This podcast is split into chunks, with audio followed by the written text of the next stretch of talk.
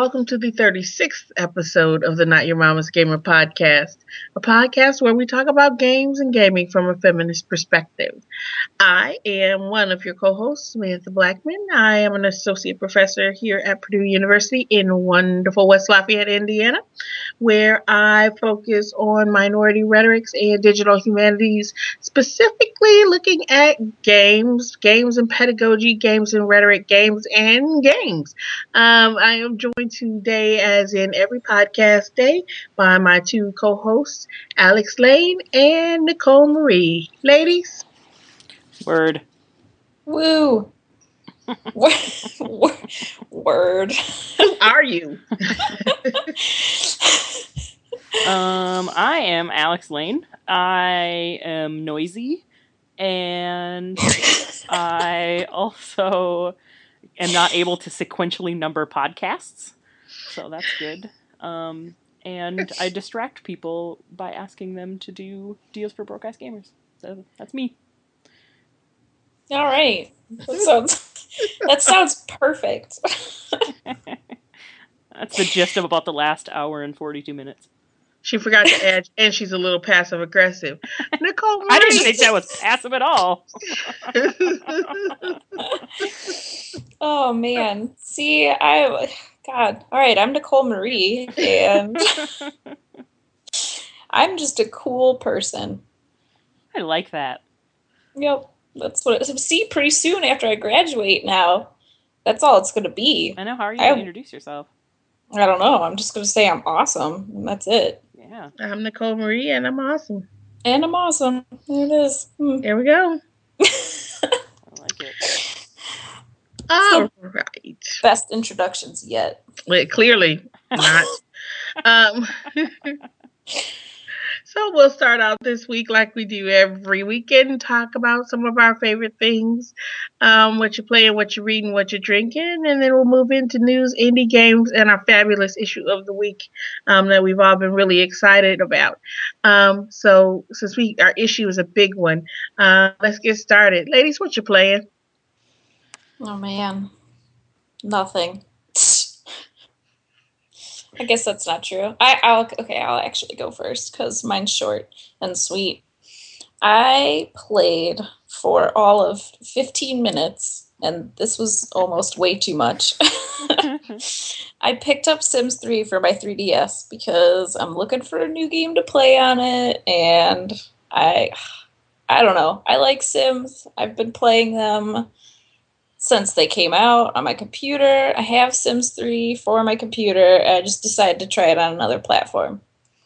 The worst plan I've like ever had in the entirety of plans ever because it was horrible. Why is it like so bad? Like what's awful yes, about it? I was gonna ask. You know what? It's because the the top screen is just for changing the like view perspective on your sim. And then everything else that you do, you have to do with your stylus.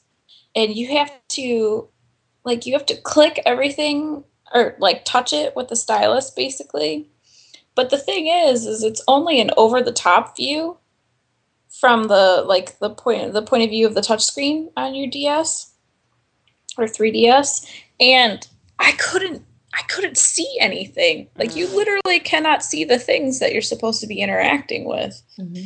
So it was just, I don't know. I think it's something that they could have done better, but they probably did the best that they could with it for what they thought that people would would probably be interacting with it with. I don't know if that even made sense, but just the way that the mechanics in it worked, it was just it was stupid. And I just sat there and I was like, I don't care anymore. And you and can't change the angle on it. It has to be the top down. Um, you know what? Honestly, I didn't. I, I was so frustrated with it. I didn't even search much more. But I kept like I kept going through the options to see if there was any way that I could do it. Mm-hmm. And I'm also I'm not one of those people. My my brain doesn't understand inverted controls at all. Like I'm not one of those people.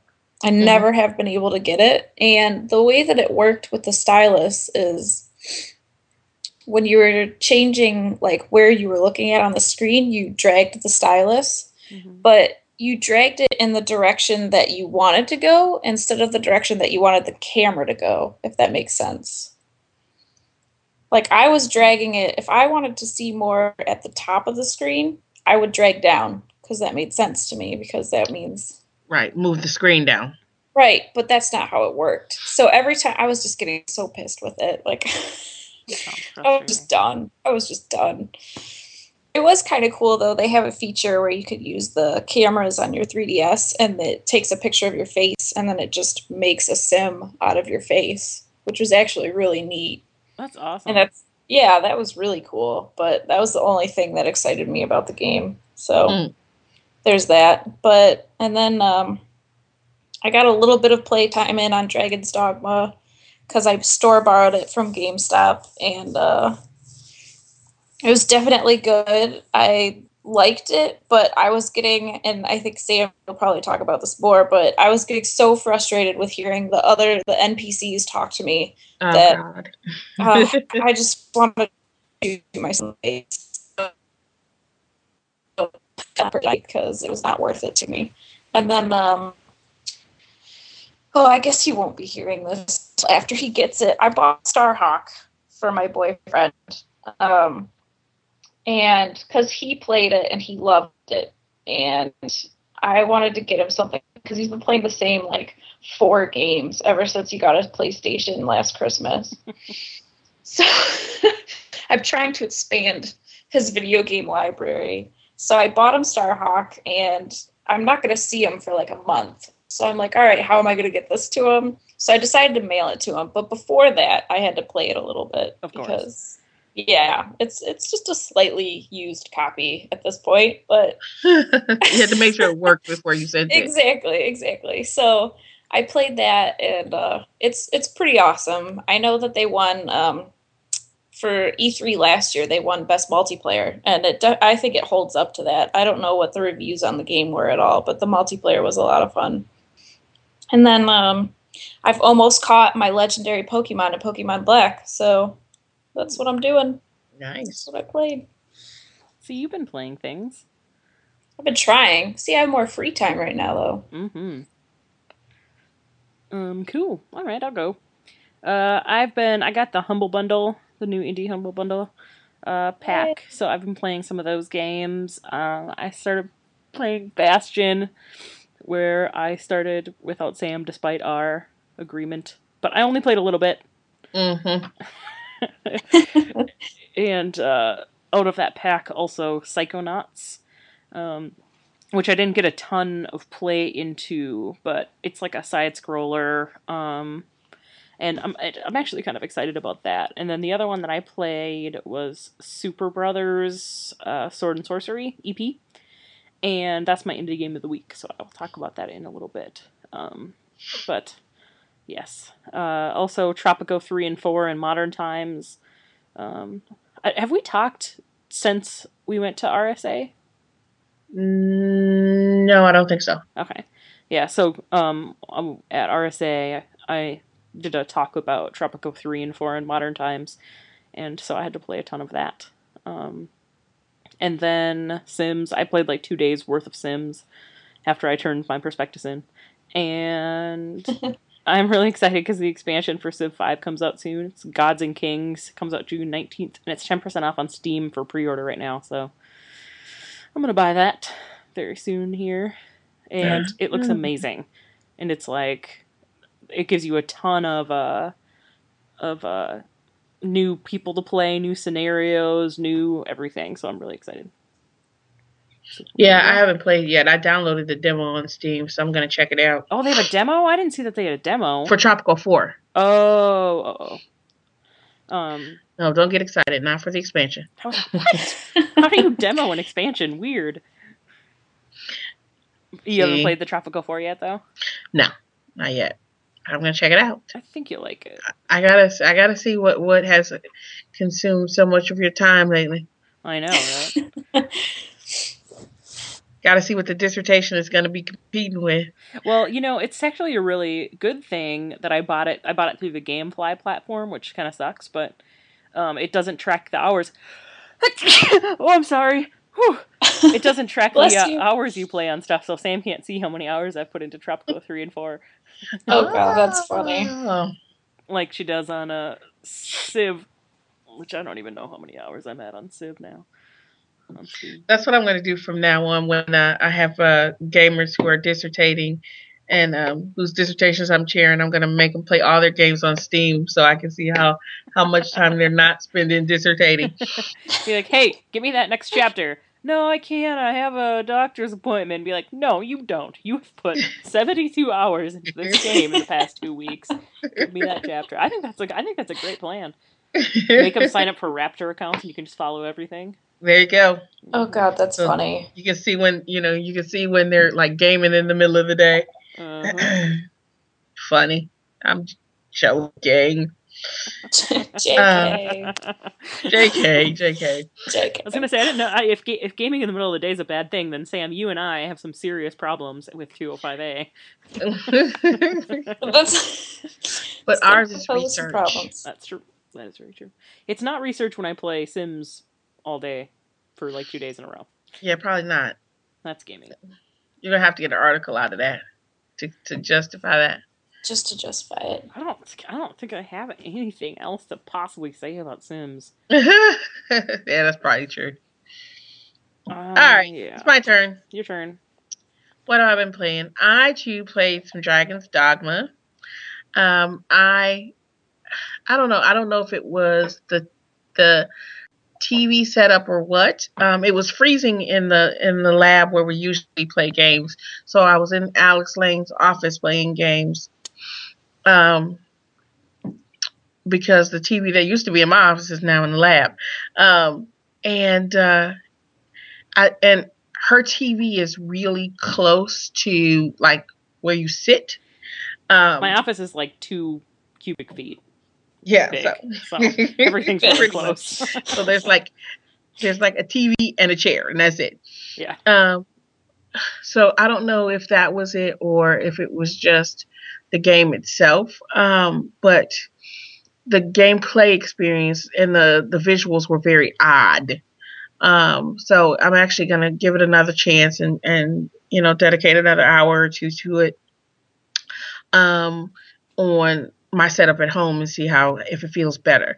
Um, that being said, I like Nicole um, was really irritated by the NPCs in this game um, because it's like an RPG for non-RPG players. Yeah. Oh, that's a good way to say it. That definitely Um, is. and there was no way to because it's there, it's not like it's just like tutorial text that you can turn off or something that you can do. It's just built into the game. Mhm. Um, and it's like the NPCs are constantly not only walking you through everything, but telling you something, coming back to tell you again, and then coming back to check on you and make sure you did it in a, afterwards, right? Um, and I was really just ready to kill somebody by, you know, 10, 15, 20 minutes in. Um, but I, I put a little bit of time into it. Um, unfortunately, I didn't save my progress, so I got to play through that again because I was at Alex's office, so I couldn't cloud save it. Um, so I'm gonna have to start over from the beginning. But I think that's a good thing because maybe I'll be able to kind of start over with a clean slate and give it another chance. yeah. Um, I've also been playing. Um, I got a new, I got a new PC. Woo. Yep. Hooray!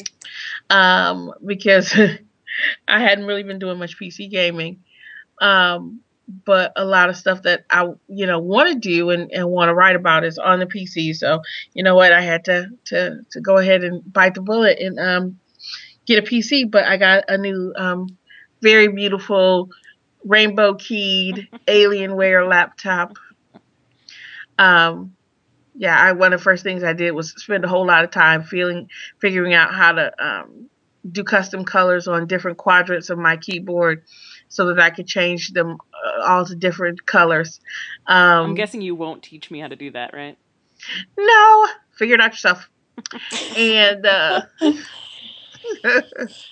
Fair enough. but uh, but I'm loving it, and um, I've been playing more PC games. Um, something I've been dying to play was I was actually dying to check out Rift, the MMORPG, for a while. Mhm. Um, so I signed up, started a character. Um, and if anybody knows me with RPGs, it takes me hours literally to do a character. It, um, it really does. I remember the first time when we played that WoW expansion with the goblins. I think that was like the first time we ever gamed together. I was like, "What is happening?" it, it, I I'm a I'm a stickler. I have to. It has to be exactly the way I want to. I have to. I have to read about the races. I have to read about the kind of um, the racial traits that come with uh, with each race. I have to figure out which class within the race and what are the characteristics and have to weigh my options. And then I have to like customize hair and eyes and how far the eyes are apart and how broad the nose is and where the cheekbones are and where the ears sit on the head. It takes me forever. In, in your defense, your characters always look way better than anybody else's characters. That's funny. But um so I spent a good bit of time, there, and actually there was not as much customization possible in Rift um, as I would have liked, because there you couldn't change facial structure things. You could change colors, you can change hairstyles and like facial tattoos and stuff like that, but you could not change facial and body structure things, which really kind of pissed me off. Um, and then so I got a character started and I played through a little bit of you know a little a little bit of the beginning of the game and did a quest or two. It's interesting. It's it's much like WoW.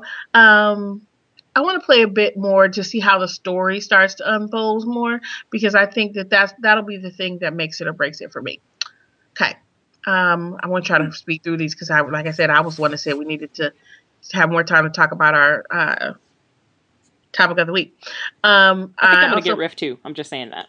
You're just saying that. Yeah. I'll tell you what. I'll tell you what server I'm on then later. All right. Um, I played some PC games. I played um, a very funny little game um, called Horrid Henry. Uh, that I actually saw. It went on.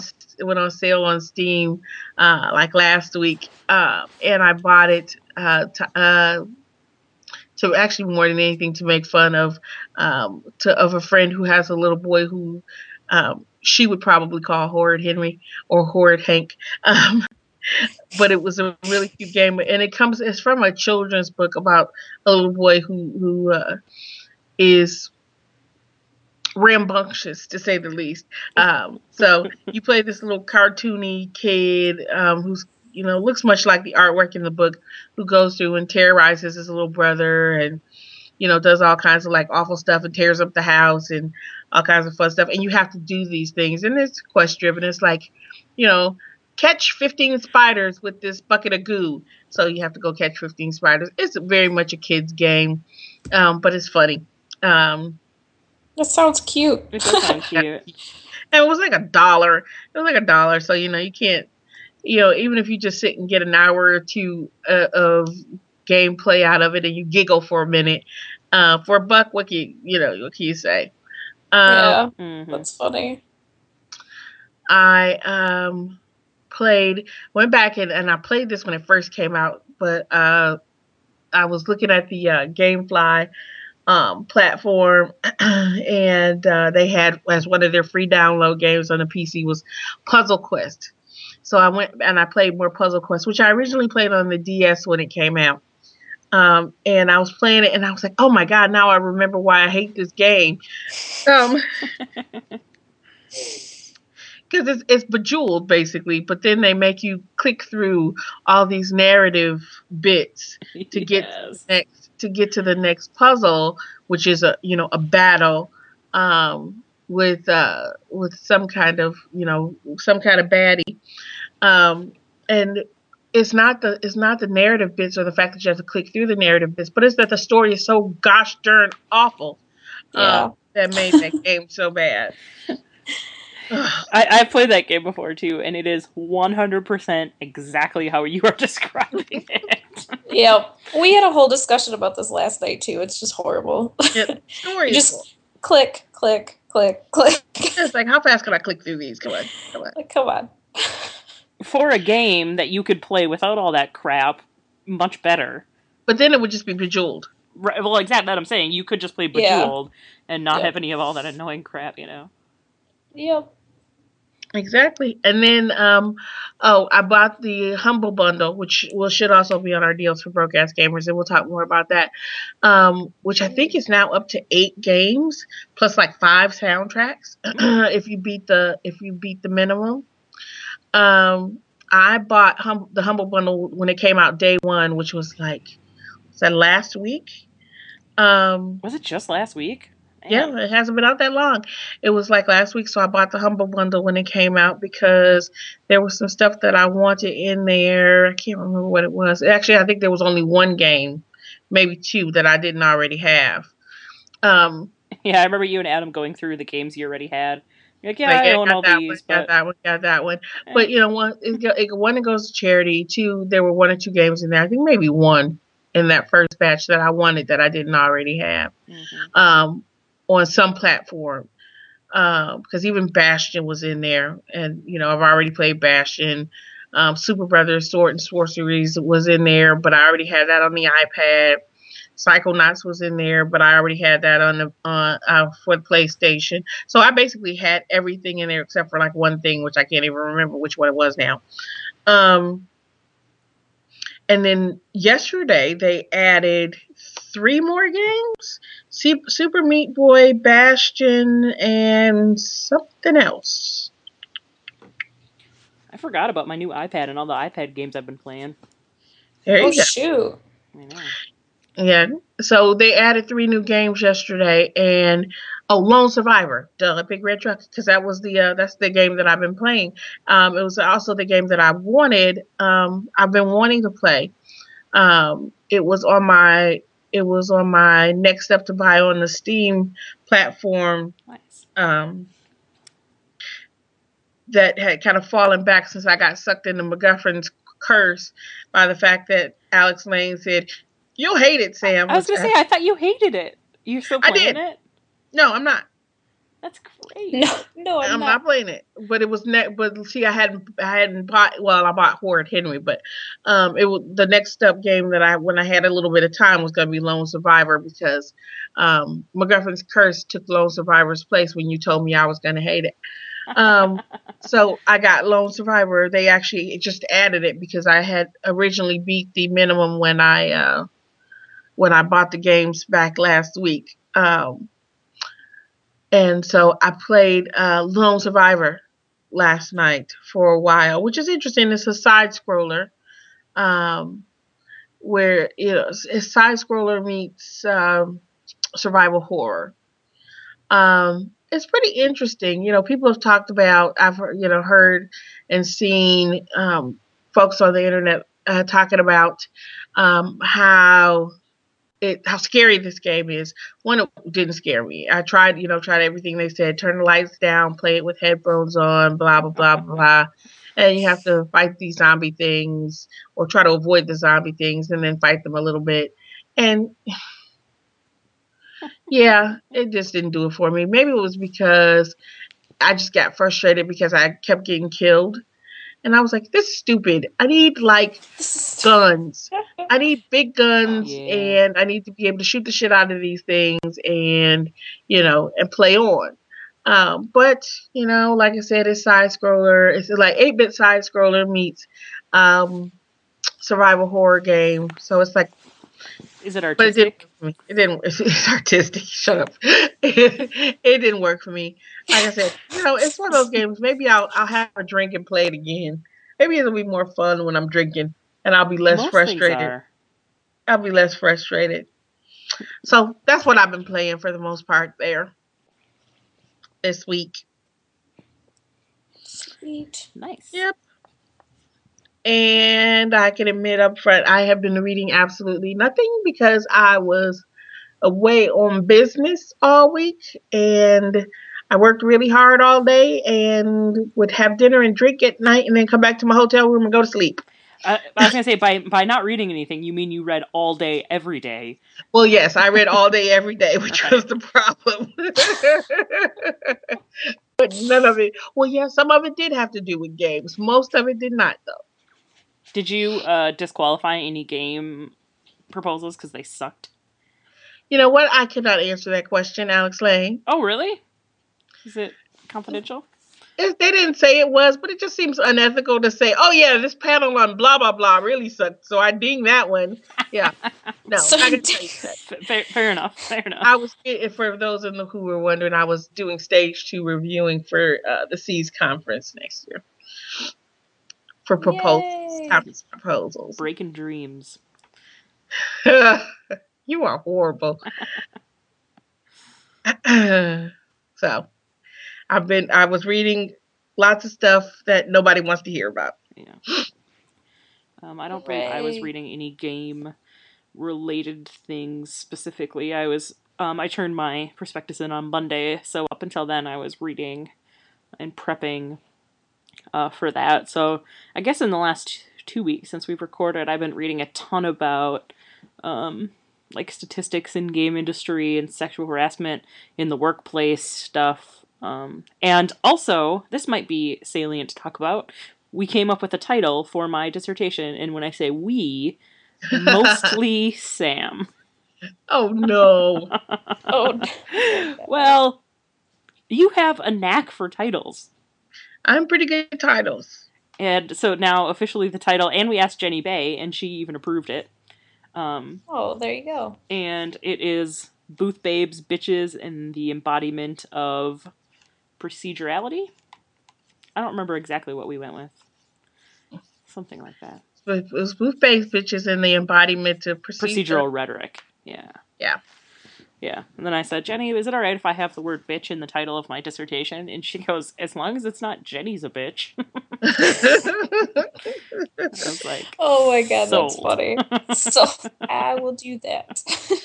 Um, but yeah, uh, of the stuff I've been reading, I guess the most interesting to, and maybe our topic today, it would be interesting to that is um, looking at. I found an article specifically about sexual harassment in technology and STEM related um, fields and why the numbers are so much higher there than in other disciplines, even though there are far fewer women. Um, there's a much higher rate of sexual assault in in technology based fields. So that's what I've been reading. Hmm, nice. cool. I I've just been keeping up with E3, so that's kind of a lot of reading all I on was gonna say own. that's a lot. yeah. Yeah. Yeah, I have to admit that um, while I was away, I had um, my computer on and like plugged up, and I was listening to um, a lot of the uh, the streams while I Mhm. was reading Oh, until it just got too distracting, and then I had to turn them off because I had to focus. Yeah. Yeah, Yeah. it's definitely quite a bit. So, what you drinking, ladies? Coffee. Yay! also coffee. Sam, what are you drinking? I bet it's something totally normal and delicious. I'm drinking something totally normal. I, I went to the discount den for those in the know. Um, we have this. We have several places on campus where you can get a bucket of soda for less than a dollar. If you go to the discount den, you can get like a 32 ounce soda for like 60 cents, or you can up it to the bigger like 44 ounce soda for 75 cents. Did you guys see that they're putting up legislation or whatever to ban any sodas bigger than 16 Fuck ounces? the entire state of New York. Do you understand me? No, you will not take away my giant sodas. so stupid. The the Colbert Report and uh, Daily Show spoofs of that have been so hilarious. Like, They Coffee. have been really funny. have you seen? Did you see the one where Col- where uh, Stewart like takes and he has this? He's like, yeah. So for lunch, I can go get this pastrami sandwich, which has three pounds of pastrami on it. Though I'm not allowed to share it with anybody else, or I have to pay extra. And then I'll go around the corner to Hooters and I will get this platter of wings, that like is my entire week's worth of fat, and and I can eat that, but. I better not wash it down with this soda because that would be illegal and Because unhealthy. that's illegal. Oh, that's funny. It's been good. So I have this huge 44 ounce uh, soda, and uh, what I did this time is because, well, I'm it's uh, part Diet Mountain Dew and part Code Red Mountain Dew in true gamer fashion um, Mhm. because I needed as much caffeine as possible. I started to put an energy shot in it, but I thought that might be a bit much.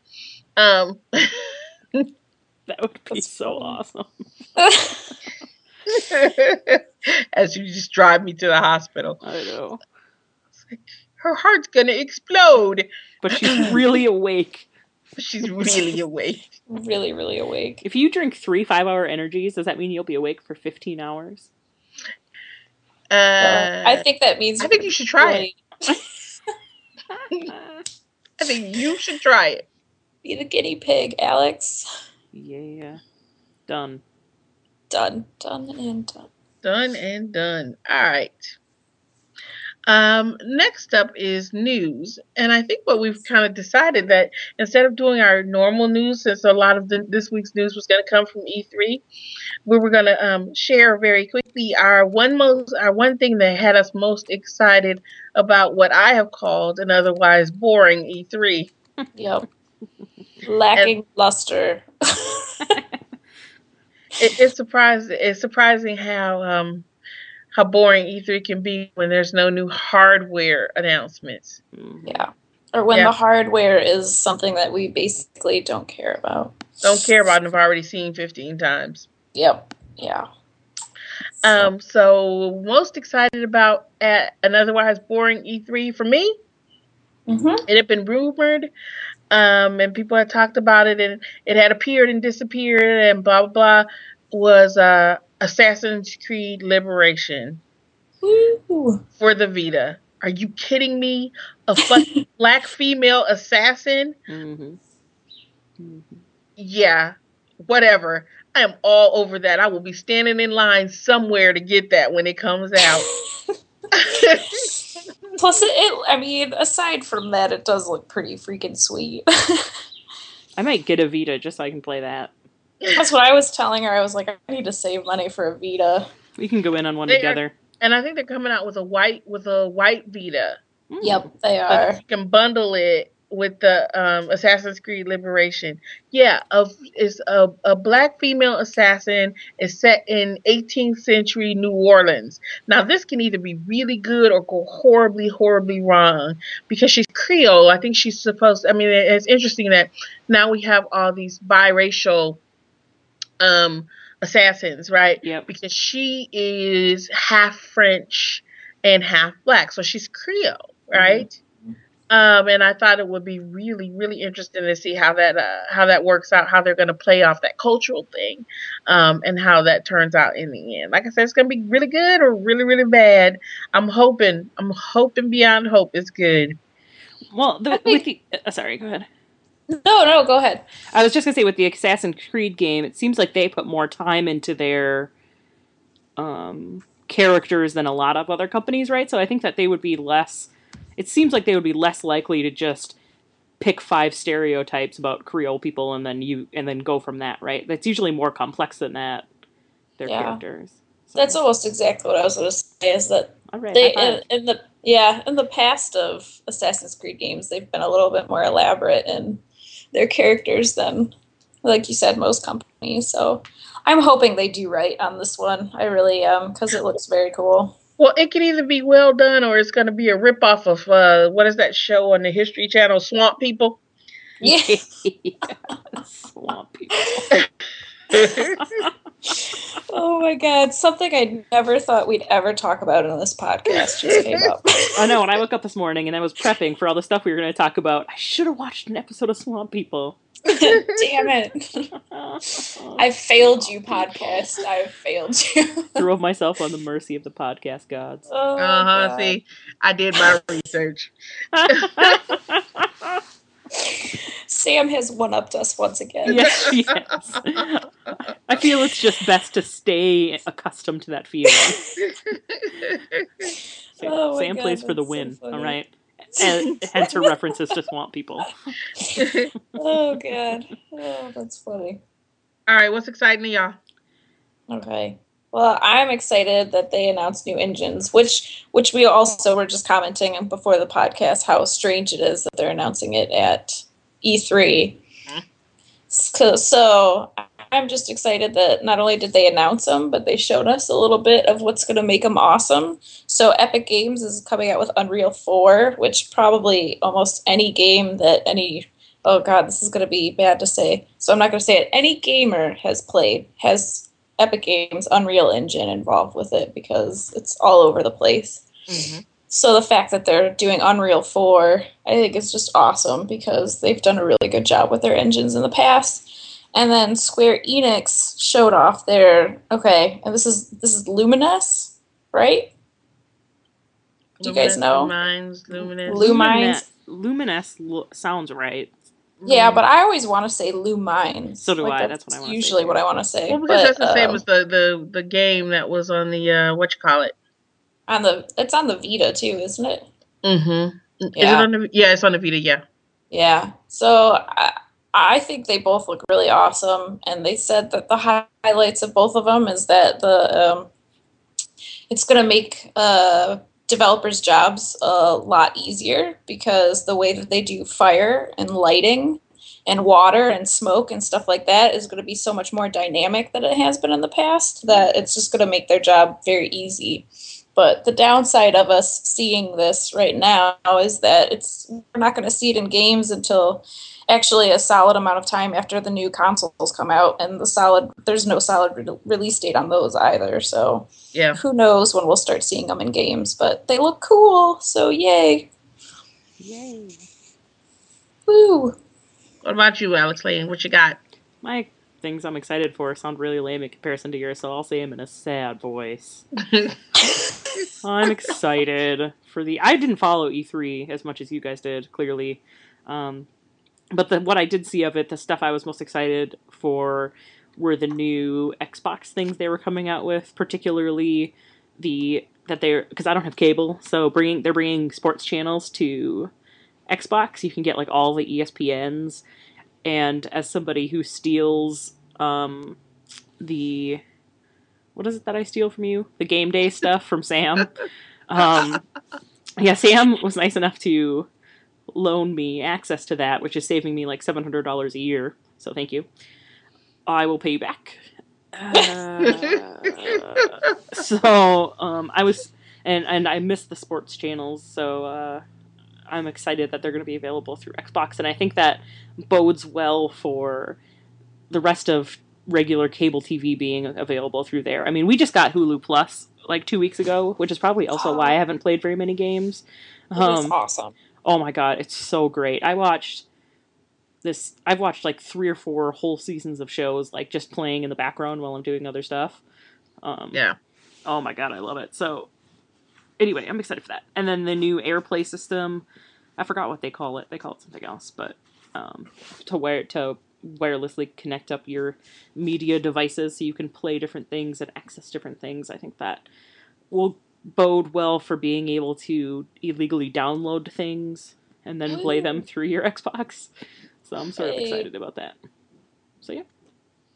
And the Nice. Kinect Internet stuff that they're going to do they're trying to redo how we think about web browsing and use the Kinect right as your keyboard or something like that. Yeah, but good Yeah. lord, they're gonna have i- i- Internet Explorer is gonna be the browser on that puppy. That's right. I saw that. That's just Yeah. a poor choice. And They it's just- really they really pushed Internet Explorer at E3 this year, which I thought was weird too. Like they were they were pushing it. I don't know because I guess they redid the whole thing and it's supposed to be so great. So all of their new stuff is. I mean, Microsoft's obviously infamous for bundling all of their things with all of their stuff and forcing you to use it. of course, but yeah. yeah. but they, I mean, they were they were pushing it big time, big time at Speaking of E3. Microsoft, they got a release date for um, the Microsoft Office being released for the iPad. It's Oh in yeah, November or something. it looks awesome too. I'm super excited for that. I am too. That's what Pages is for. Yeah, you know, and Keynote and you know what I Yeah, got on the uh, iPad that I love. It's called GoodNotes, and it hooks up to your Dropbox, and then you put like PDFs in your Dropbox, and you can access it through there, and then Yep. you you write on it like you. 'Cause that's always my big problem reading stuff on i on e-readers is you can't write on it. That's how I like to take notes. I like to draw stars and check marks and crap like that. Um, yeah, but it lets you draw on them. it lets you draw on them and then it again then if you want it can ocr your handwriting which obviously it can't ocr my handwriting but for most people it would be able to because your handwriting is completely illegible even to even to the human eye. i feel like it would be like if you gave a baby a paintbrush right like I get done writing and I'm like, what is what happened? You should have been a doctor. Should have been a doctor. That's right. People could have gotten. she brought something into shit. my office the other day and was like, "Can you sign this?" And I took one look at it. I was like, "No, you have to type, Type this." it. I was, I was like, "This is illegible." She was like, "But that's my best handwriting." I was I really tried so- careful. She was right. You're right, but I tried so hard. Like I like held my hand with my other hand to like slowly write it out. She's like, "No, you need to type this." I'm like, "Well, let me type it in." She's like, "Then use a typewriter. This is awful." I was like, "There's one right down the hall. Go use a typewriter. You are. I'm not signing this." and poor That's so Joy, she's so nice. She's like, "I'll do it if you need me to." I'm like, "Thank you, Joy," but Oh, that is my own failing. Joy is so nice. I love Joy. She is the best. I lucked out with a decent secretary for the first time since I've been there. Oh my god! I hope you guys can like give her a raise or something so she stays, unlike all the other secretaries in the department. Sticks around. That's funny.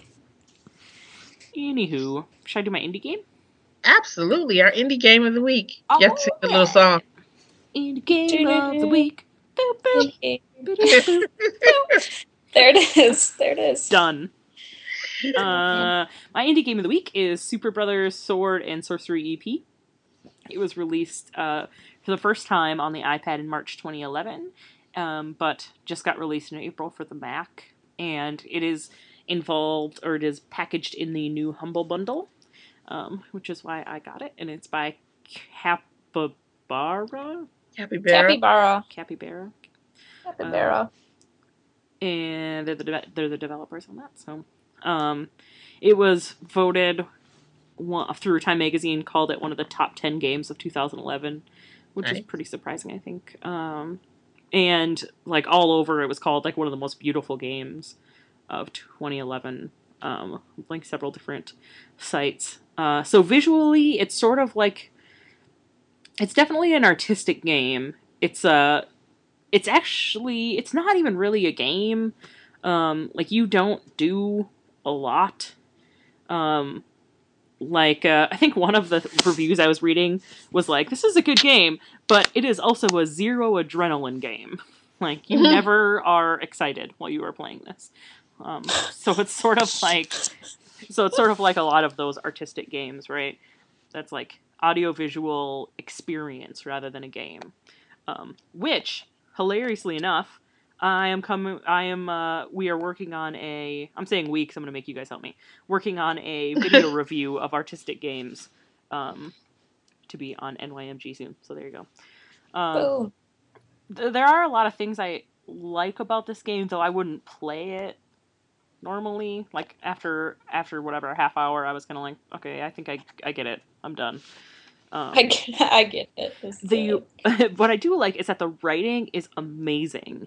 Um, I didn't think the visuals were anything to like write home about it because it was like a it had that like kind of beautiful type feel to it, but it was also retro, so it was like like pixelated squares and stuff like that. You know what I mean? Mhm. Um, so it was sort of weird. And the and audio, I guess maybe it was because I was playing Bastion, but the audio was like, yeah, I mean it's it's good, but in comparison with some of the other games, if your thing's going to be an artistic experience, I thought it could be ratcheted up a notch. But I mean, it was still it was still really good. And so the big question for me it, was it fun? I don't regret experiencing it. Is what I can say to that. That's so PC. Right. well, that's true. Like I wasn't like it wasn't like after you guys played Dear Esther or something, right? Oh God. Oh God. But and I want Okay, to do harm so- to somebody. right, exactly. Yeah, exactly. Okay, so then is the question: Is it fun, or is the question why was it featured as one of the best games in 2011? Like, I don't. I guess I'm not really understanding what's so great about it then. That's that's a good question. They were saying it was the visuals and the writing and the audio and the integration of the three of them that made it one of the best games of 2011. Oh, okay. So basically, that it was trying to do things that maybe people haven't done all three of those so well before. Exactly, it was like supposed to like integrate those things really well together into a story, Hmm. but I I don't I think that there's been better artistic games out there like uh like Limbo was prettier, I think. And And that's uh, also a Humble bundle. Yeah. There you go. Oh shoot! Aw. God, I really need to get it. I'm gonna get it. I'm gonna Yeah. get it. Get it? It's good. Get it. All right. Well. So that's it. It wasn't really fun. It wasn't. It really wasn't fun. No, it's fine. That's it. Good. Yeah. Yay! Um. Okay, so now we go to the indie game. I'm not indie game of the week. Good lord. Rewind. Uh, to the issue of the week, um, which actually came um came up uh, because of an article that appeared in Kotaku on uh, May 30th by Patricia Hernandez. And uh, the article was called Three Words I Said to a Man I Defeated in Gears of War That I'll Never Say Again. Um, and those three words, for those who are wondering, were I raped you. Um, which is interesting uh, for a number of reasons. Because, you know, for years, those of those of us who played first person shooters, you know, and we've seen people teabagging, right? Mhm. Um, so Yep. and in Gears there is this uh, injured state um, where your uh, your character takes a certain pose that allows the allows uh, the other player or another player to um, do an action that simulates rape, right, or appears to be kind of a rape pose. Yeah. Um, so uh, the author in this in this case was talking about the fact that she had been um, playing through and uh, playing through with multiplayer. This is another, of course, is the, is the is another thing about this is that she was playing multiplayer and there was a lot of kind of harassment and shit talking going on and so forth, so on and so forth. So when she finally beats this guy who's just been fucking with her all night, she does this um she does this simulated rape thing and she says i raped you um and it was and after as she thought about it afterwards as a victim of rape herself um it, she had this these kind of revelations about what those words meant why she said them um and just kind of like just kind of like thoughts about women in gaming and women in the industry altogether that we're going to talk about different layers of of rape and sexual assault um, in games and in the industry today. Um, because it was it was that that absolute robbing of power that absolute robbing of power it was that absolute degrad- degradation that she felt when she herself was raped that she was trying to convey Yeah. right i mean and it, and it wasn't it wasn't the same thing that well hopefully that you know like that 12 year old boys for example say when they play you know when they play um Gears of War and when they do those actions, they are not thinking necessarily in those terms. They're just not being thoughtful at all. But right, because they don't understand the implications of what they're saying. exactly. Right. But Whereas she she- understood way too well, right? Right. Um, and that was what really freaked her out about the situation altogether, hmm right? Um, so it, it- it's a really interesting story. I definitely will put a link to it in the show notes. Read the article um, because you can definitely get the nuances. And then there were the comments. Oh God! Uh, don't even get me followed. started.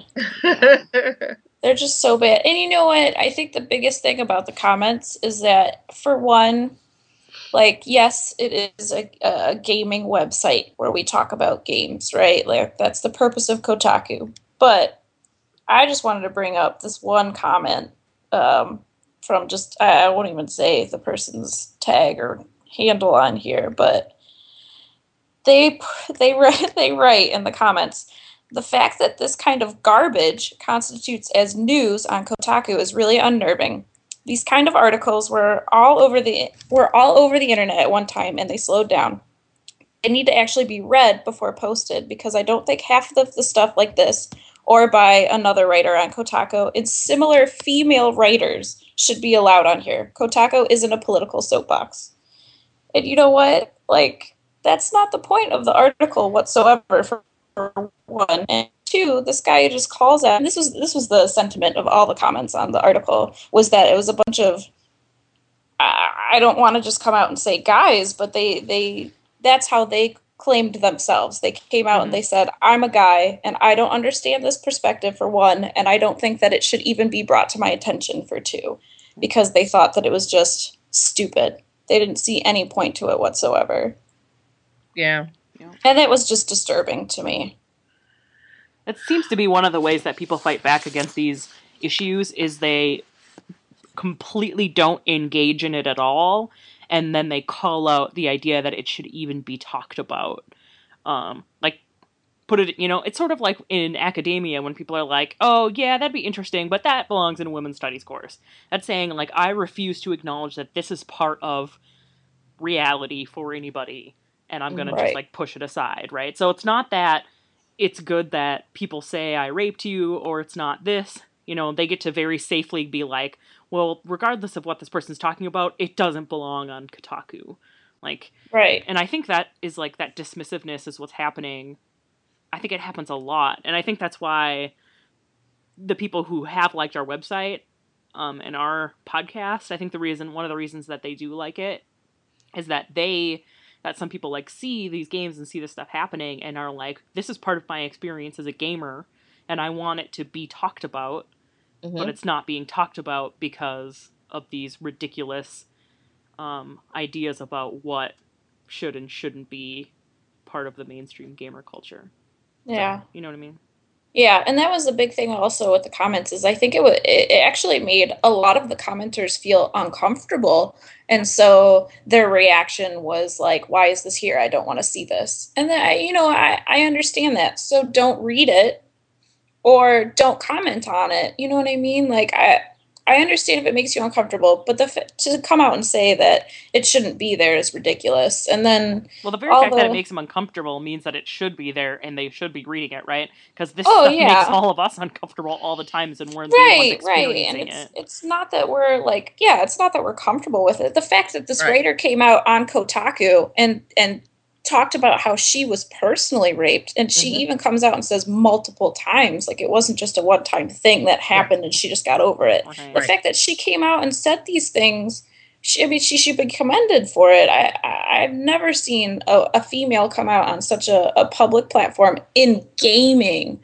where right. women are always harassed and talk about something like this. Exactly, and you you know, and you kind of you, she she makes herself a target, right? Mm-hmm. I mean, mm-hmm. and, and not in a bad way, or it shouldn't be in a bad way, right? right? She is just, you know, saying, here is, you know, here is what happens when I become complicit in this, right? So, you know, eh, to, to make you think about what is actually going on, not only when you say these things, but how you might be making other people that you say these things to feel Right? right? And then of course, you know, we have, you know, your your usual trolls that are just like, well, girls shouldn't play games. Fuck them.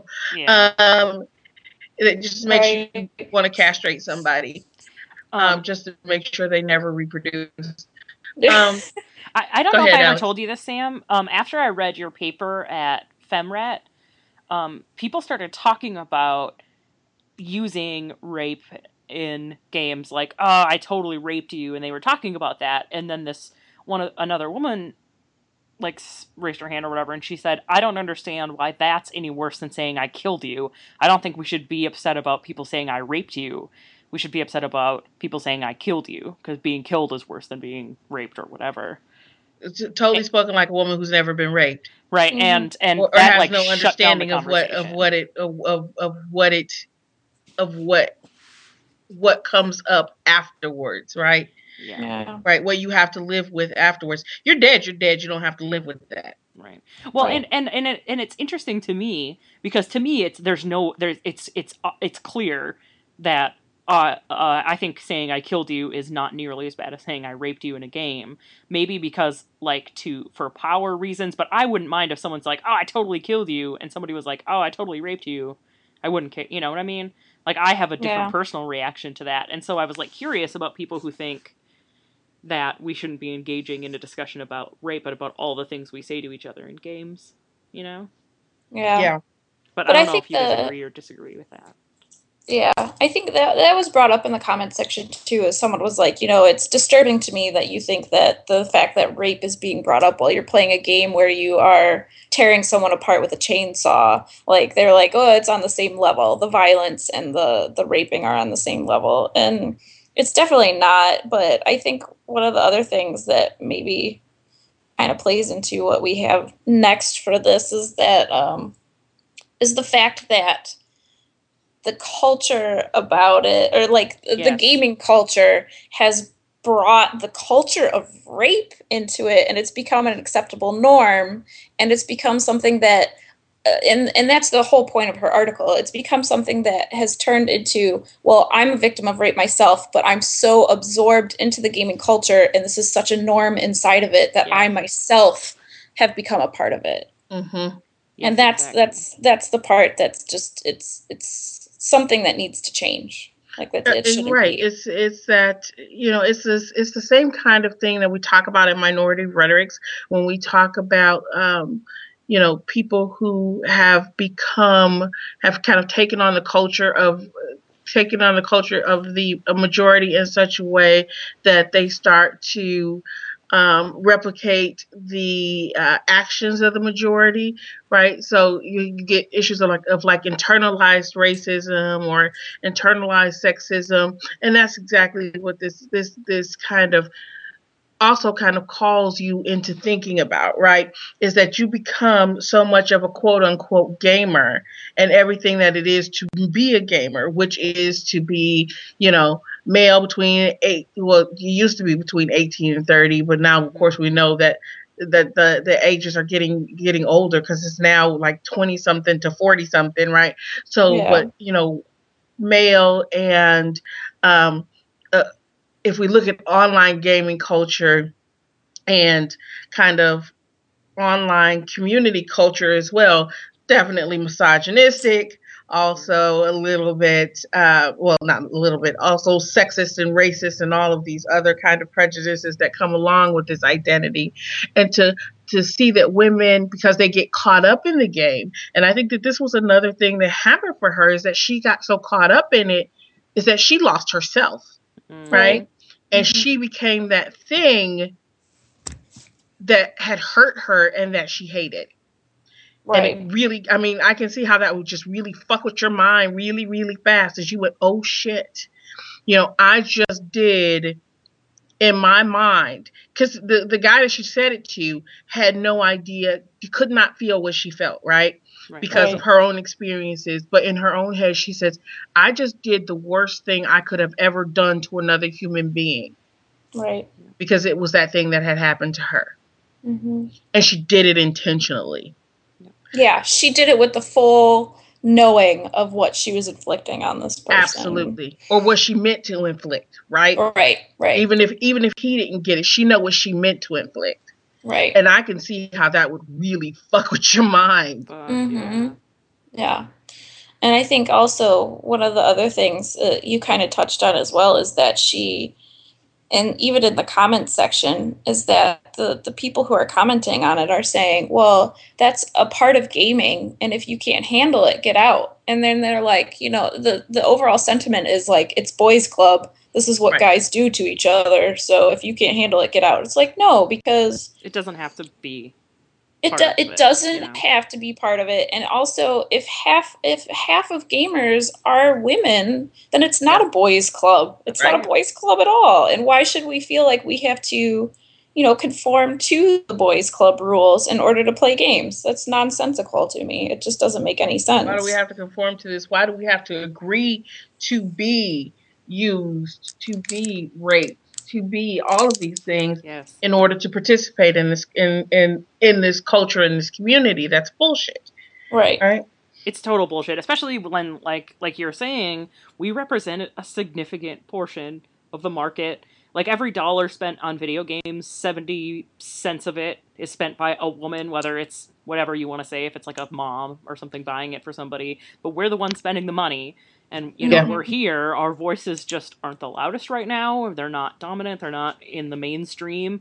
But when places like Kotaku say, no, this issue is part of what it means to be a gamer, Mhm. then I think that's a positive step, right? hmm Oh yeah, I think it's I I I gained a lot of respect for Kotaku for putting this article up and then Yeah, me too. and leaving and leaving the comment section open on it because they could have just shut down the comics Yeah. the comments and Mhm. not allowed people to say anything about it, but they left it open and they let this writer just put everything out in the open and I think that's really great that they did that. What I like too is that she didn't come down on uh, people who do this are horrible or we blah blah blah, but it was more like here's like you guys were saying earlier, like here's what my thought process was as this was happening. It was like an honest like reflection reaction. Yeah. And I think like that when you're dealing with issues where you say something like I raped you when you are a rape survivor, like I think that's the most helpful for people is to like just kind of hear what's going on inside your head. You know what I mean? Yeah. Right. Like it seems like a lot of the stuff we talk about on NYMG, they're like personal reflections about a really complex issue. And so and that opens discussion, I think. Well, obviously it opened idiot discussion on the comments, but you know, Right. but it actually opens discussion rather than being heavy-handed or something. right. A- And there was a lot of there was a lot of comments like um uh, like probably three quarters of the comments were against what she was saying, but the fact that there was just even twenty five percent of the comments that were that were fighting against the, the fact that these people were upset by what she said was I Mm. mean that's uh, think of all the people who read Kotaku and the fact that they can see that it's it's a big deal. I'm very glad that they did this. So It's a huge deal, right? Mhm. Yeah, I think. Uh, yeah, wow. I, I I I give her mad props for uh for even posting that in the very first place. Yeah. And you know what also the sad thing is is I bet that she probably gets a lot of emails from from women tell, commending her for this, but they won't put it in the comments Yeah, section. that's right. But you're Right, because then you then you open yourself up to the same kind of to the same kind of bullshit. Mhm. Right. Yep. See, and I never did make a comment, and now I want to go back and make a comment. I know, I do too. It's like now I want to. Good. Everyone should. Everyone who's listening to this should. Yeah. Click through when you see the link in the show notes, and and make your voice heard. Mhm. Because comments are still open. Yep, they definitely are. Alrighty. So I mean, and that, that's an interesting thing, obviously, because as as we talked about earlier, I think that a lot of what goes on, well, it becomes a question of what come what came first, the chicken or the egg, right? it's like we see these these rape imagery, rape symbolism, um, actual rape, right? Um, right. In games and in the gaming community, Mm-hmm. um, that you know, and, and the, the question of what comes first, the chicken or the egg? Is it the portrayal of rape um, in games that is causing the actual rape in in the community, or is it you know the rape in the community and the attitudes that make it okay for this to happen in the community? I think that's Right. an am- amazing question. That, That We that all be that causes thinking it in games. Yeah. Yeah. It, I mean, it is. I mean, because to to to kind of get to that point, I mean, we we, we were go, going through last night and trying to make a list of games where there was rape or rape symbolism or rape imagery, um, and you know, for a minute, I, I put I think I put like one game down, and I'm like, I've been thinking about this since this post was this post was made like a week ago. I was like, and there's like a million games, but right now I can't think of any of them. And Nicole and I were on Skype when we were making the show notes. And then the games just started to flow. I was like, oh yeah, and then there was this one and this one and this one. And um Nicole was like, we should just Google date rape video games. I was like, no. Don't do it. Don't, Don't do do that. I was like, you'll never sleep if you do that. It's really Yeah. I depressing. like, if you do that, you will you will see some shit that will just like fuck with your head, and you will never sleep again. Right. Um, but uh, you know, so we we were thinking about them, and and one of you know, I mean, they're different games. Um, and one of the first one, of course, that popped up for me was was you know my most recent um, run in probably um, was Red Dead Redemption, right? Oh with the- yeah. Yeah, with the with the um the it was actually a murder of um of a, a supposedly a prostitute, right, in the street. Yeah. Uh, by one of the quote unquote bad guys, but it was the symbolic rape that made it so bad. I mean, I, I mean, I, I've played more Grand Theft Auto than I care to admit. I mean, and there are certain things that go on, but this was something that was so violent because of one, the way that it went on, and two, the the verbiage that went along with it, right? So you have this kind Mm. of half clothed woman being straddled and held down in the street by a man and penetrated repeatedly with a knife. She's being stabbed over and over again. She's screaming, and he's like, Shut up, bitch, before I cut you a new hole. Right? Yeah. It, do- I mean, that just jarred me to my soul. Mhm. I mean, it, it actually caused me to stop playing the game, and I never picked it up again. Um, so I mean, this is the kind of thing that we get. While it's not an actual rape, it is it is symbolic rape, um, in in a way that you can't deny. Um, and then there, you know, there's there's all kinds of interesting other games. I'm going to throw a second one out there, and then I'm going to let you guys kind of take talk about yours too. But the the second one that I had that also got to me, um, and, and now that I think about it, we've been doing this podcast for so long. I think we actually talked about this one too. When the um, trailer for Bioshock 2 came out, Yes. um, it Mhm. was so creepy symbolic of child molestation um or, and kind of child molestation the molestation or rape of the little sisters that I could not even bring myself to ever even pick up the game to try it. I mean, and and this is okay in somebody's head, Yeah. right? This kind of, you know, this kind of imagery, and they say, you know, and they say, well, you know, women should be playing the same games as men, and you know, you know, these aren't games for women. No, games are for everybody. Okay, they're not. It's not to say that games for games for quote unquote women shouldn't have rape imagery in them. Games for anybody shouldn't have fucking rape rape imagery in them, Yeah. right? Because there are repercussions all over the place.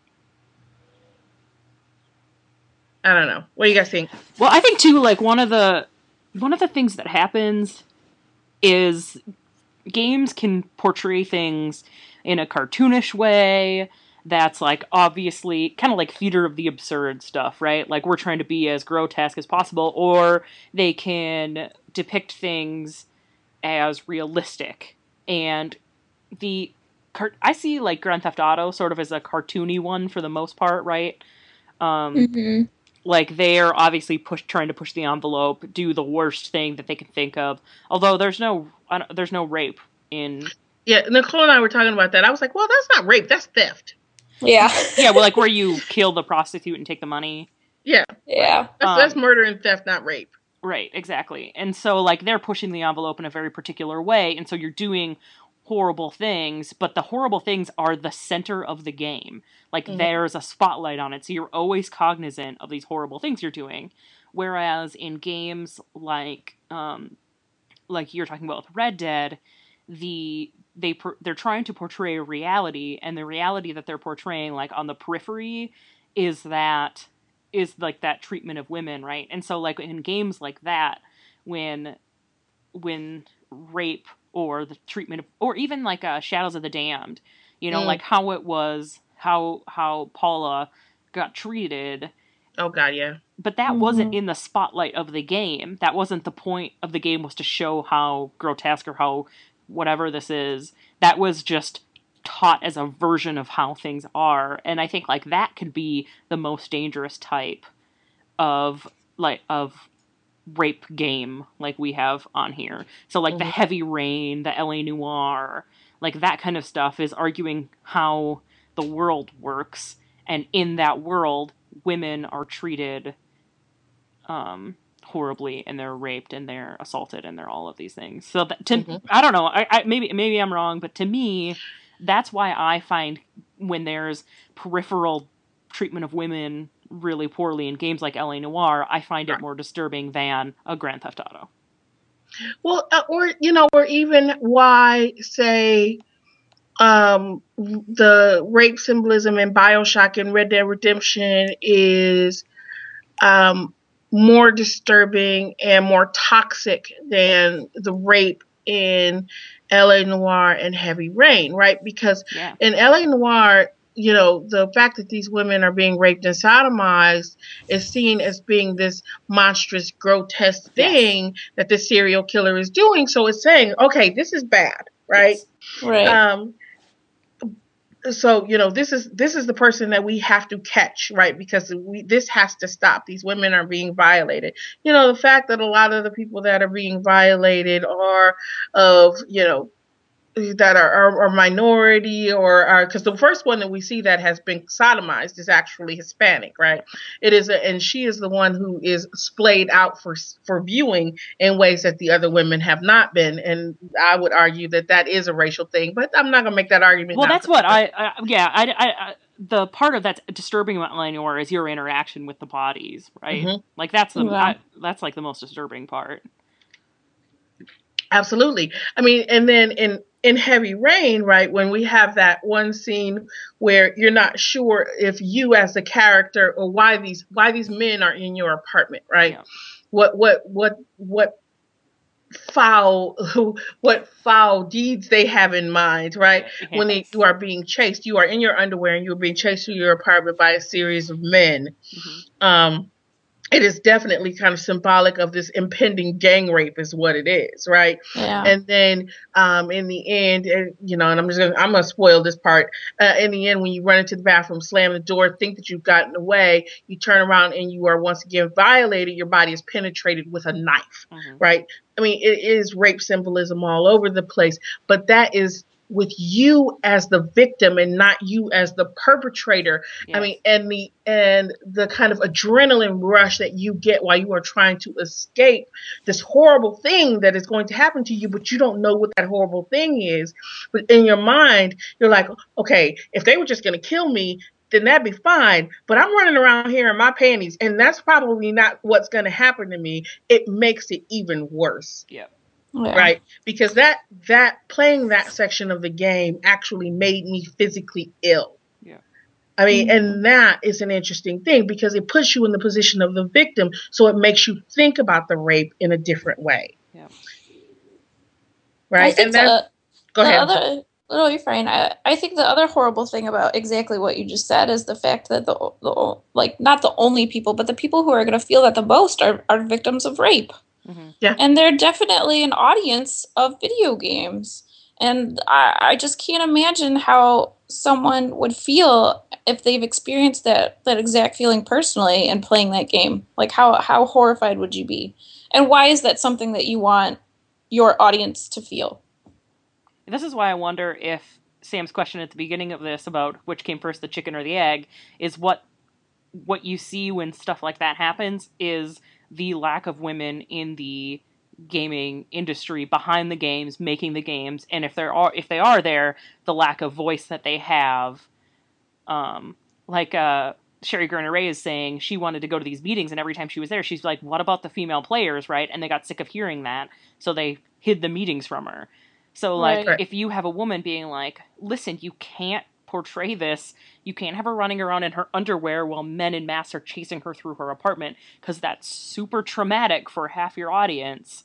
Right. yeah You know, you either don't have someone saying that or people aren't listening.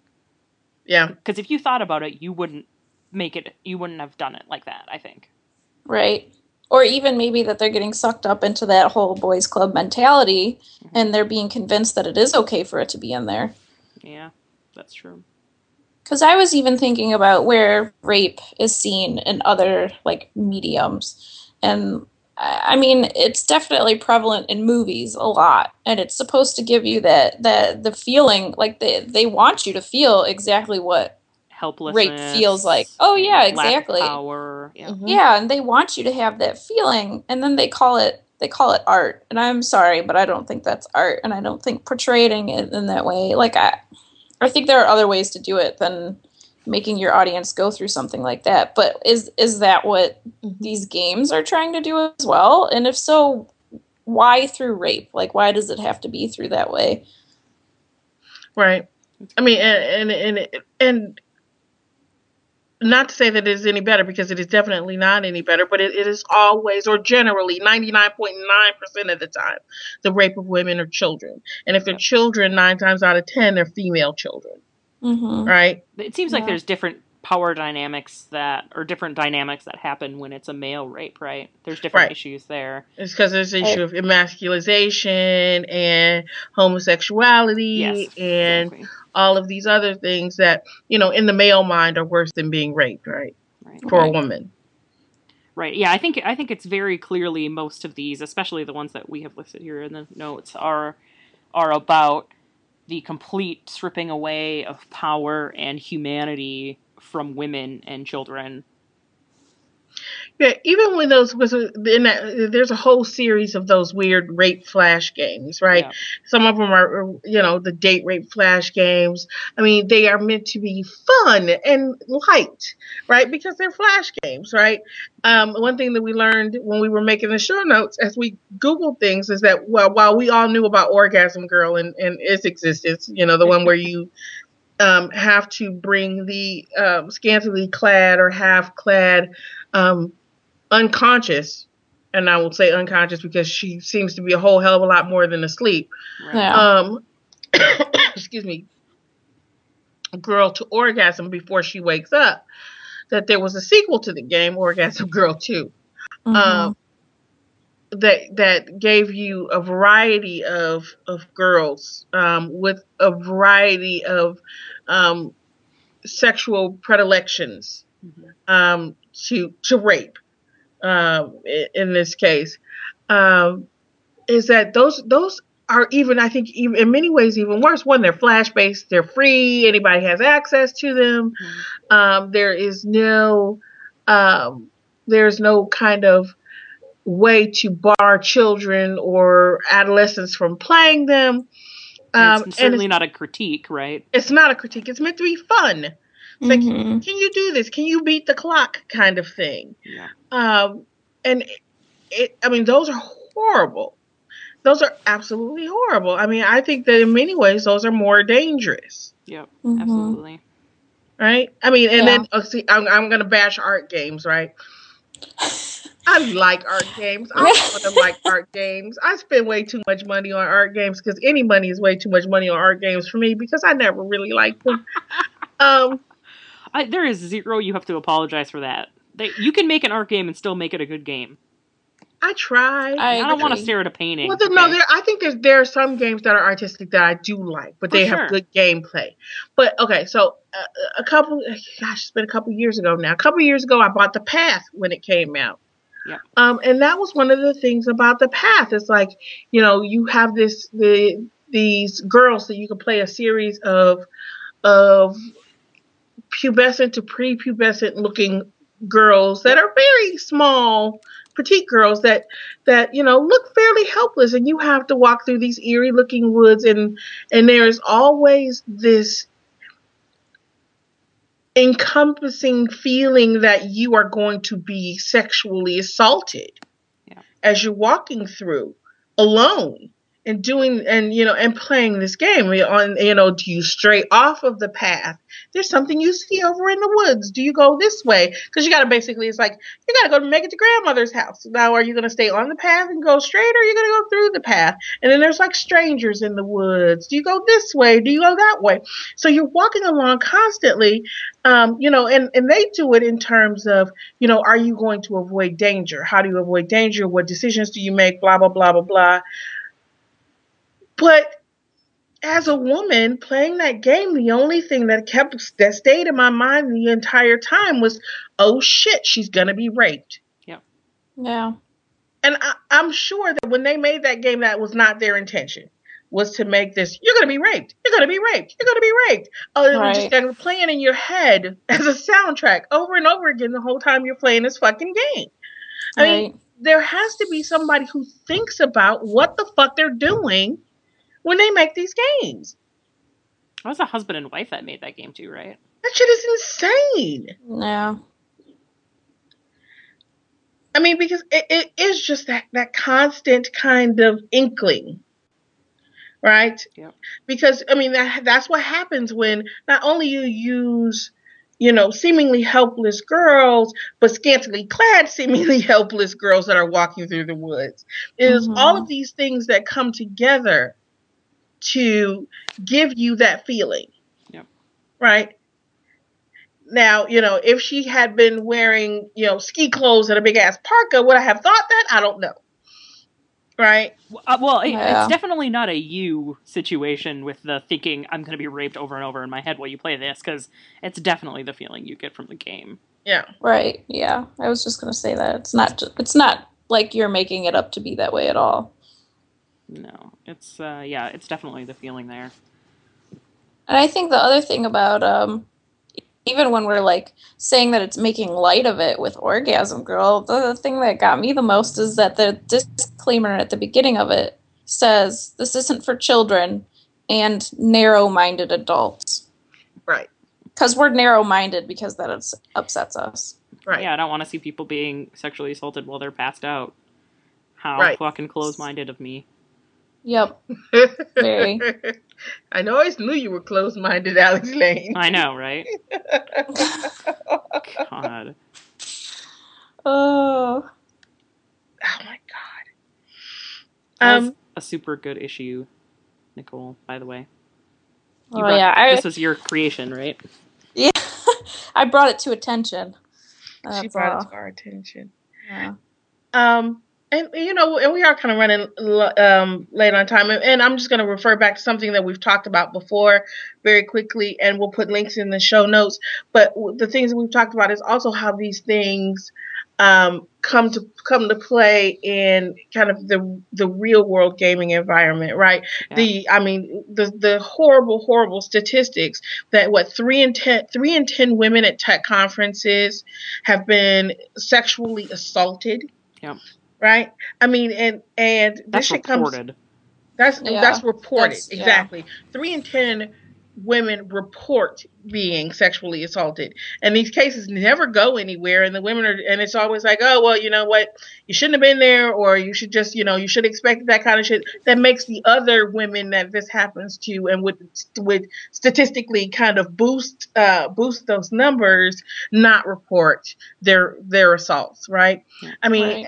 And this is this is shit that happens you know all over the place It and it's not just happened in our field. and, and and that's exactly what i was going to say it is not something that just happens so if you want to say oh, it's all those mouth breathing gamers that stay in their parents basement, is that it's not just the gamers it's Right. men that work in the field anyway that work in feel that they have some kind of entitlement to women's bodies Yes. regardless of what they say yes. Right? I mean you know and we want to think that you know as you know as academics as humanists that we are beyond this but seemingly we are not Right. right? Because the power dynamics that allow this to happen in the first place are still in play. And motherfuckers that think that they have a right to do something say something or insist upon something because of those power dynamics should be taken out front not out back because i want everybody to see it and shot in the groin repeatedly until they die. Mhm. Not that I feel that way. Like, that's one. really That's one tell us how you feel? perspective. I mean, You are one hundred percent right on, Sam. I mean, so you know, we go through this. I mean, we, we these are things that we have to think about, you know. And what happens once again? You get women, even like the women in our field, who say, "Okay, this happened. I needed to tell somebody, but you can't tell anyone who I am. You can't tell anyone who did it because I have to go on the market. I have to be published. I have to do this. I have to do that. And if anybody knows that it was me who told or knows who knows who did it, I will never go anywhere." Yep. That's bullshit. Yeah. That's bullshit. It is everybody else in the field. It is the women in the field. It is the most more established and human, not humane, but human men in the field who have to stand up and say, no, we are here to protect you. hmm It's got to happen. I mean, that's why we're talking about policy statements that take place, you know, that are now finding their way into, you know, into programs at tech conferences. Um, I mean, this is just what has to happen.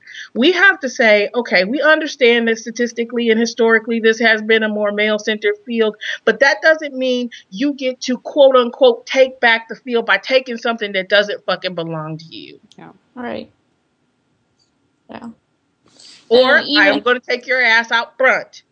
there is definitely a feeling, though, from like day one of being acclimated into this culture, the the grad school technology based culture type thing, that of powerlessness.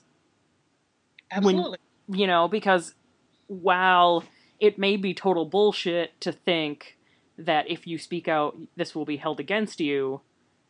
Also, you see some of the most powerful, most prolific people in the field in their little clubs at right. conferences drinking together and it's almost always all men um, and so if you want to try and be included in that picking out one of those members and calling them out especially when you're at high powered universities in high powered positions I think yeah. that's a legitimate fear, right? It is. It mm-hmm. absolutely mm-hmm. is. And and it a lot of times the other professors, other professors aren't even able to do anything about it um, like like m- more senior level professors like what are they supposed to do with hearsay? What are they supposed to do with a complaint? You know what i mean? Like a lot of people i think know bad shit that happens but they can't what can they do about it? I mean has anybody reported the person that ju- that just happened that just did that at that one conference?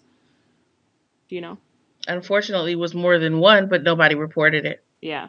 Nobody officially reported it so like there's a whole from like from the very person it happens to all the way up to all the people that know about it.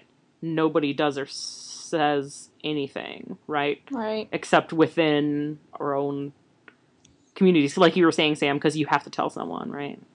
Right, right. you you have it has to be reported. And that and that's the thing is that you know i mean i know that it's i know that it's difficult. And you ask you know you ask what is it that you know more established folks in the field can do? More established folks in the field can protect folks in some way. But it ha- there has to be there has to be an agreement right?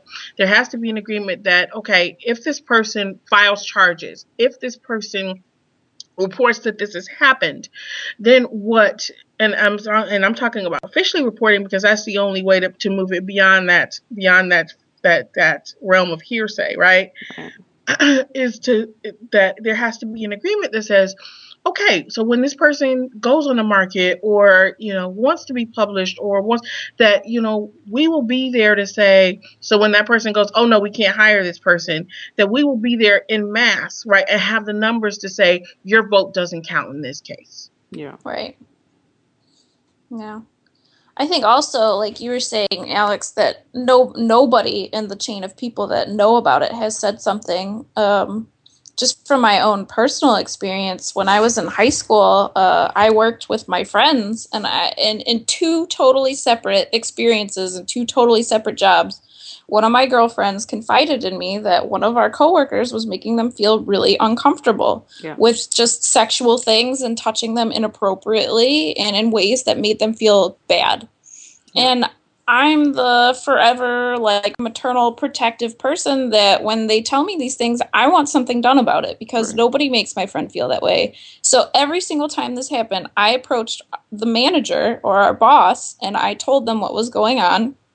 Both times, both girls retracted their statements as soon as they were approached by the manager because they didn't want to be that person. Yeah. But then it but then it, in turn it made me that person because everyone knew that I was the one who brought it up. But you know what? I don't care because that's something that does not happen. It mm-hmm. is not allowed to happen. I don't care who you are. I don't care what why you're not saying something. You mm-hmm. you don't let that happen for sake of saving face because it's not something that you should have to do. You shouldn't have to save face by by uh, proclaiming things that make you feel horrible. Mm-hmm. But too, Sam, like how many conversations have you and I had where we're talk about something horrible that we know is happening, but like really feel a lack of something to do about it? You know, especially without that person, like Nicole saying, without that person, they're filing a formal complaint. Or even when they do file formal complaints, they don't do anything. They just you know launch a inquisition into the incident or something, right? Uh, Right. but you know, I mean, and that's true. I mean, but like I said, it, it just has to be something that happens until we figure out something better, right? Until we get to the point where these people are actually prosecuted, right? Um, I mean, you have to get to this point that that you ha- you have that knowledge, right? Because, for example, if I knew that Nicole had sexually harassed you at some at some point, and she was a big muckety muck in your field at a university, and when you went up for tenure, if you had, you know, you and you reported her, and nothing came of it, Yeah. but it there was an official report, and it was found. Okay, so our our internet crashed, and we just kind of lost track there for a second. But I want to go back to what I was saying, and that is, if Nicole was this big muckety muck, and you know she was in your field when you were uh, going up for tenure, for example, um, and I knew that you know you worked in the same field, I would not send your file to Nicole to be reviewed, mm-hmm. right? She would not write your tenure review letter because so that she could say, "Oh, this person is horrible. This is the worst scholarship I've ever written," and so on and so forth, because that would be something that would be, of course, backlash for the fact that you had reported her earlier for sexually harassing you in the first place. So that is why we kind of need these networks of people to come together and agree as a field, as a group of folks to say, we will stand together to protect these people if they come forward and make official complaints. I mean, that is kind of the only way that we can actually get at doing this, especially when, you know, we still have, you know, men who are, you know, you know, who are kind of serially sleeping with graduate students or even women. You know, I'm not gonna say women don't do it because some of them do, but people in positions of power who are sleep serial serially um, taking advantage of either intentionally or unintentionally, um, consensually or not, whatever you want to say, because I know folks out there do their own thing. Of folks who are in, who are who have different degrees of power, we always have to protect these folks, right? I mean, and the universities are starting to come forward and do it. I mean, we even at Purdue had our own kind of um, policy come into effect last year where it says, you know, the what is it, the amorous relationship policy, you know, if you are in a position of power, you can't sleep with someone who's not. Right. So the university is saying we we know I won't say they don't they no longer condone it. um, right. because systematically systematically i guess you know the university has condoned this kind of shit. But um we, no longer allow we no longer we will no longer back you. We will we will actually come after your ass if you actually are sleeping with your graduate students or sleeping with your undergraduate students. I mean right. because the power is there regardless of whether or not we want to say that it is. I mean for a lot of people. I mean i see my graduate students as colleagues i would still never drink i would still never drink with yes i would i would still never sleep with a graduate student just as i would never sleep with an undergraduate student because that power dynamic exists still even if it doesn't exist in my mind it exists in other folks' mind. I mean even when the three of us agreed to do this podcast i've told you again and again okay when we're working together you have to consider me a colleague whatever you say to me here or when we're working together does not affect what happens for us and with us in the classroom or when we're working together on a dissertation. That's something totally and completely different. You can call me every bitch in the book right here, but it doesn't happen in the classroom and it doesn't happen when we're working together professionally. Well, well, it will remain to be seen because if I don't pass my prospectus, clearly it's because I razz you too much. That's Clearly. funny.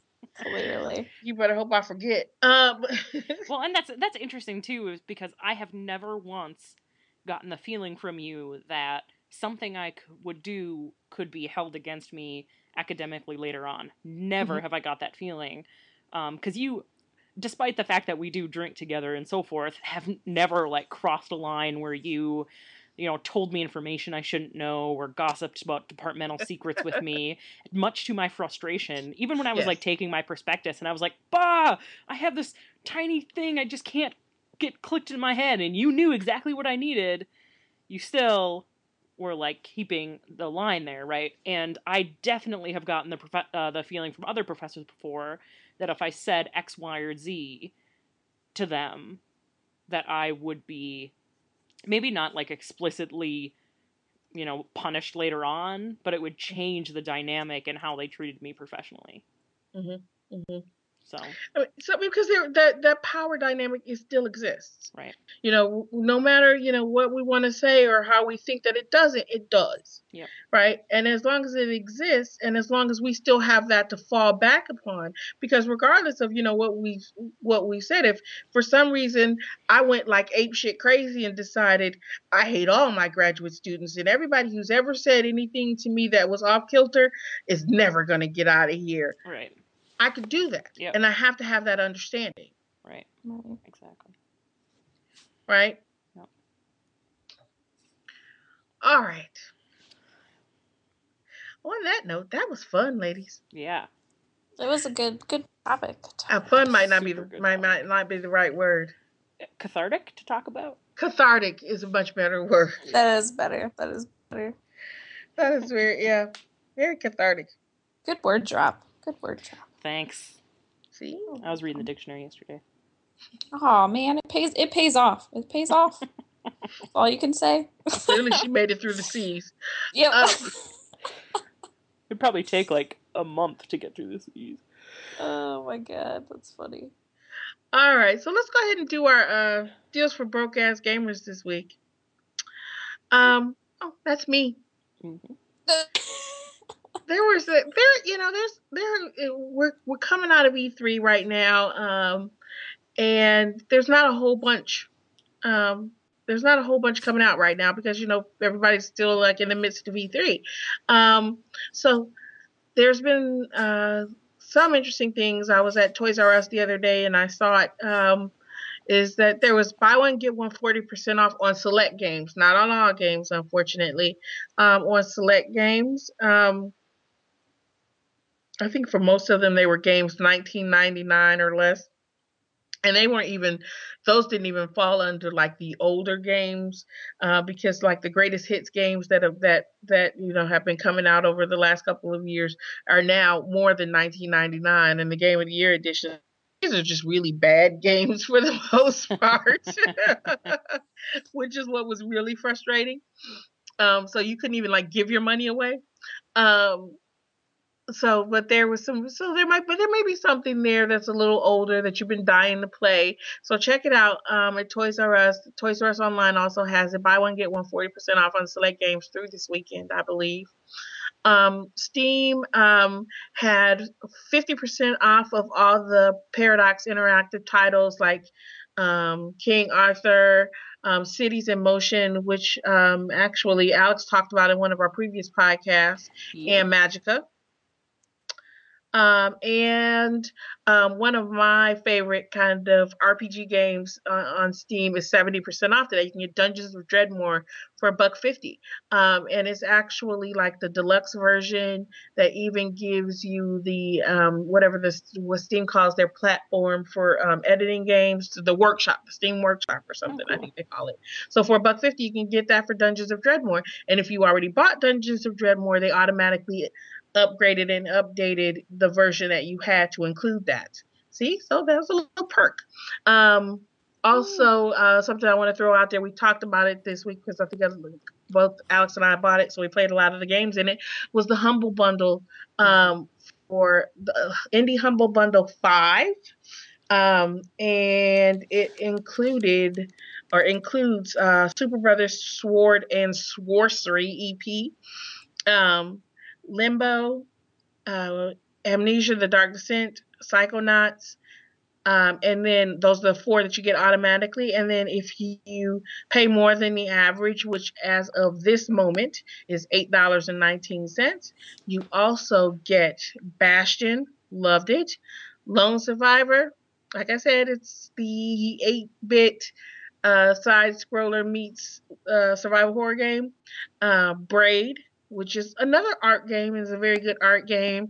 Um, and the super uh, challenging, shall we say, Super Meat Boy.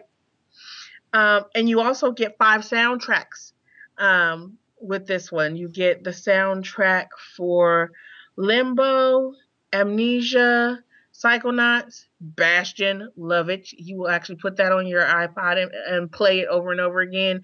and um, Superbrothers Sword and Sworcery. So you get all of that for at this moment eight dollars and nineteen cents. And there are six days, five hours, thirty four minutes, and 23, 22, 21 seconds left in the Humble Bundle Five. and last up um, on Amazon um, Amazon has 50% off of select Wii and DS games and accessories.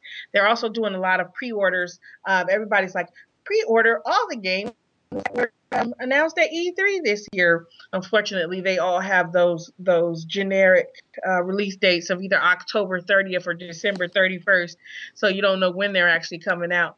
But a couple of them, including the Metal Gear Solid one and something else, um, right now if you pre-order them on Amazon, they're giving you 10 bucks in credit um, for use on another game. So if you pre-order now, you get ten dollars. And and if you want to punk your local GameStop employee, go in and ask to pre-order a Sega Saturn title. Oh, nice. What?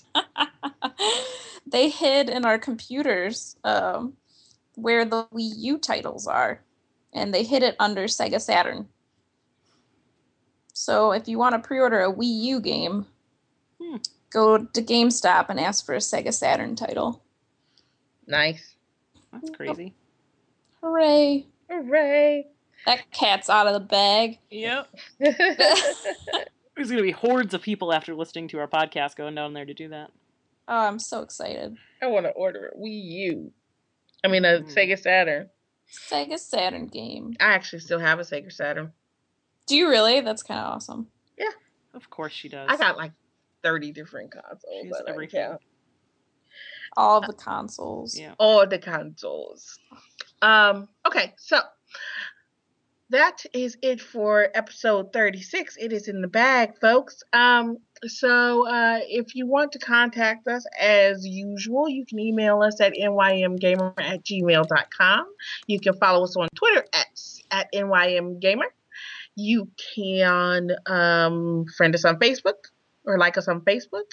Just look up Not Your Mama's Gamer, um, and then you'll get announcements about when new posts are actually put up, as well as when new podcast episodes, or be able to take part in the small but burgeoning community that surrounds Not Your Mama's Gamer. hmm Um, and if you would like to know what we are thinking, um, what we are saying, and participate in a conversation more between episodes, um, of course, you can always go to our fabulous blog at nymgamer.com. That's not your mama's gamer, folks. Um, and uh, if uh, as we've said before, if you want to send us an email, we're happy to read it on the air and answer your questions. Um, if you excuse me, if you want to send us a voicemail, we will happily play it and still answer your questions. Um, or if you want to just um, c- uh, come in live in a Skype conversation and ask us a question one time, let us know, and we'll set up a time and a place to do just that. Um, so, uh, and as always, buy a t-shirt. We have plenty of them. Um, in sizes, we still have large, extra large, and 2X. I think all the smaller sizes are gone now um, because we actually have children. Um, well, not children, but young adults that listen to us as well. hmm Um, so until then, um, uh, till next week, next time, next week, two weeks, like next week. Two No, weeks. not next week. We'll be able Uh, to talk about GLS next time. We will be talking, we'll talk about games, learning, and society uh, next time because that's where Alex and I are going to be next week, And I'll be ABD by then. and you'll be ABD by then, Yep. hopefully. Um, Hey. Hey. joking. Um, so until then, definitely, folks. Um, oh wow, stay safe, stay cool, and as always, game on. Game on! Fun.